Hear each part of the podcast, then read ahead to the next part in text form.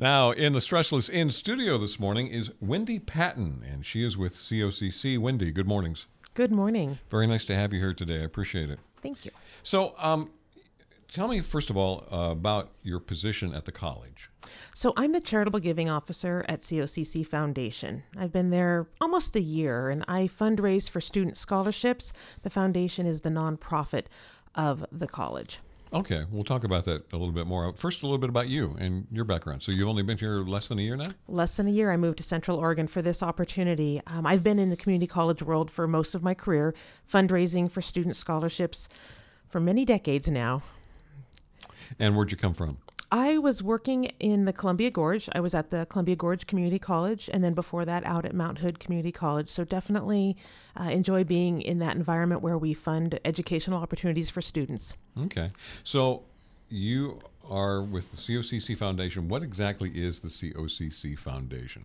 So all of your colleges have a foundation. That's the nonprofit arm of a community college. And so, for instance, someone who wants to donate funds or in kind items, they donate that through the foundation, which we then are able to offer a tax ID for, uh, or excuse me, a tax deduction for folks who make that donation. And then, of course, give that to the college to use as they need, whether it's equipment.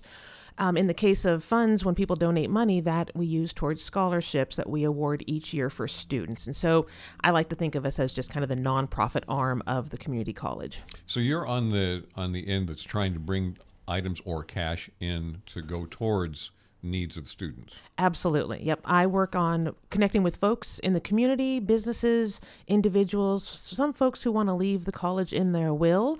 They want to leave a legacy that's going to help students for years to come after, well, after you and I are gone. How do you go about doing that job? That's a great question. Um, part of it is just getting out there and building relationships. You know, I belong to a local Rotary Club. I try to show up and volunteer and help where I can and introduce folks to the great work we do.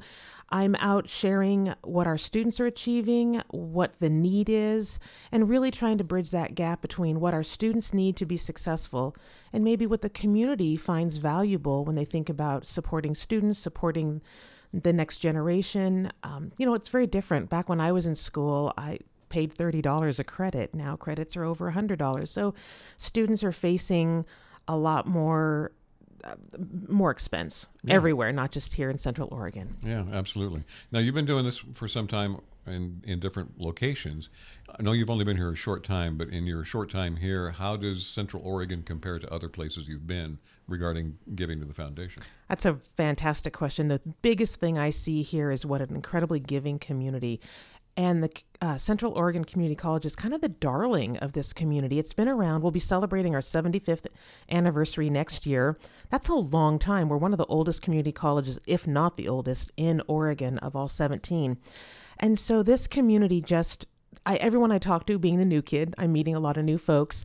Everyone has some connection to that college, whether they took a class, whether they got their degree, their their uh, child goes or their grandchild goes everyone has some connection, even like a community ed class that we offer, like, you know, pottery.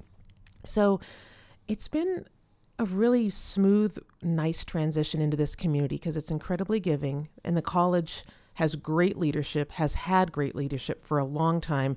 I think the community really trusts them to do a good job, to do what they say.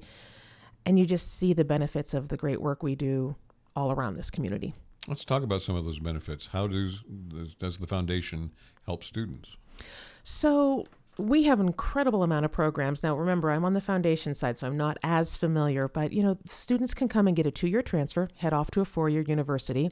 They can also do a year and get what i call a cte program. It's a um, career to tech education. So for instance someone who wants to just not just but is just there to get their massage therapy uh, and then step out into the work world or a- aviation or auto repair. There's a variety of classes or programs that are just a career tech program.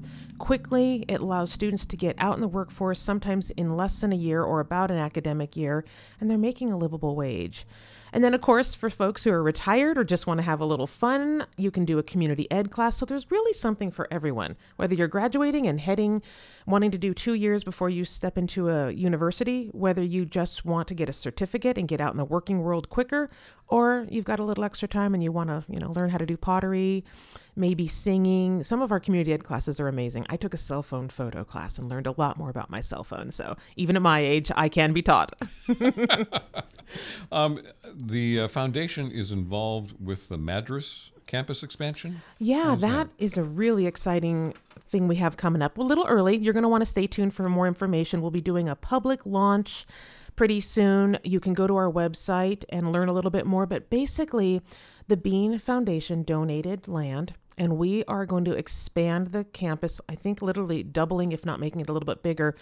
There'll be a two story building built. The upstairs is going to house uh, like nursing programs and uh, medical assistant programs. The downstairs is going to house basically early child education programs. So, people who students who want to learn about being an early education uh, instructor uh, also daycare there's like over a hundred wait a wait list of a hundred in madras for childcare and this expansion could pretty much take care of that wait list and provide this great opportunity for children to have a safe daycare environment and students to come and learn about early education so it's going to be a it's just exciting. It's really exciting that we're going to be able to offer that. The foundation is involved in a number of different ways. Aside from scholarships, you also have a food bank? We do. And actually, the foundation isn't as involved with that, but I appreciate the opportunity to talk a little bit about that because it's a great need. So, our student government has really is really taking the lead on that. They have received a few grants from NeighborImpact um, to help uh, the food pantry. We have a food pantry on all of our campuses but we're just finding the need is great. Um, we serve almost 400 students a month out of that food pantry. So if anyone out there is interested in donating, there's always a need for hygiene products, things like shampoo and conditioner, body wash. And then, of course, kids are studying, they're working hard. So those easy snacks, quick foods. We all grew up going to college on top ramen, so that's still a need. so anyone interested, they can make those donations at the Coats Campus Center, which is in Bend, our main campus the student government have an awesome office set up there in room 208 and so always looking for donations to support that can you tell me some numbers uh, either numbers coming in uh, of dollar amounts or uh, the, the amounts that students are able to be helped or have, have all of them been able to be helped as far as the food pantry, I don't I don't think we're able to meet all of the needs. I think we're doing really good. We have, of course, our um, dorms and those students that we help there as well as students who don't live on the dorms so i don't i don't believe we are meeting all the needs. I think we're doing a darn good job but we're also seeing a higher need this year than we have in years past. Okay. How about the scholarships?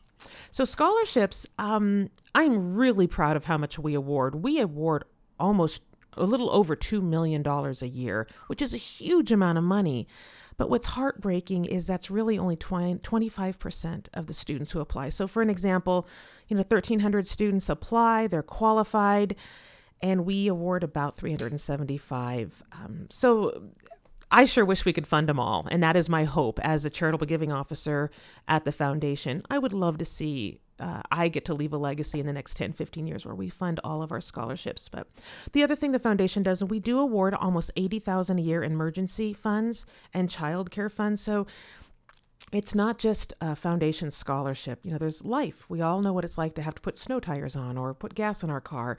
And when you're living pretty tight going to school, all of those wraparound services are really vital too. So I'm, I'm happy that we can offer some emergency grant money for students and sometimes childcare help as well. So, how do you go about this fundraising? And this time of year, I would think that as we're getting toward the end of the year, this is a, a major time for you. Absolutely, you're right. This is kind of my time to shine and the busy time for the foundation. So, we always encourage folks to take advantage of the year end giving cash donations to fund scholarships. That's just writing a check out. You're going to get a tax uh, deduction for that some folks are at a place in their life where they're dealing with their IRA. They're doing they're required to do an um, take an RMD, their required minimum distribution. That is something that they can donate to the foundation. It's something that they're required to do or they pay taxes on. They get that tax deduction.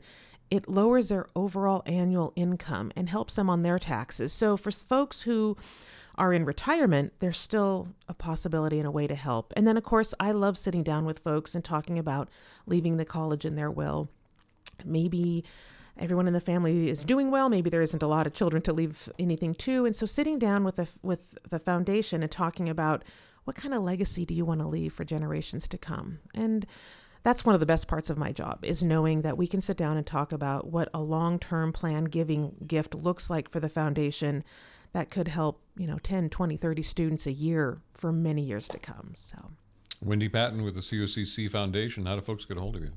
You can reach me uh, on our website, and that is at www.coccfoundation. Um, and then, of course, email is wpatton, P-A-T-T-O-N, at cocc.edu. All right, Wendy Patton with COCC with the COCC Foundation. Appreciate you being in today. Thank you so much. Thank you. FM News 100.1, 1110 KBND.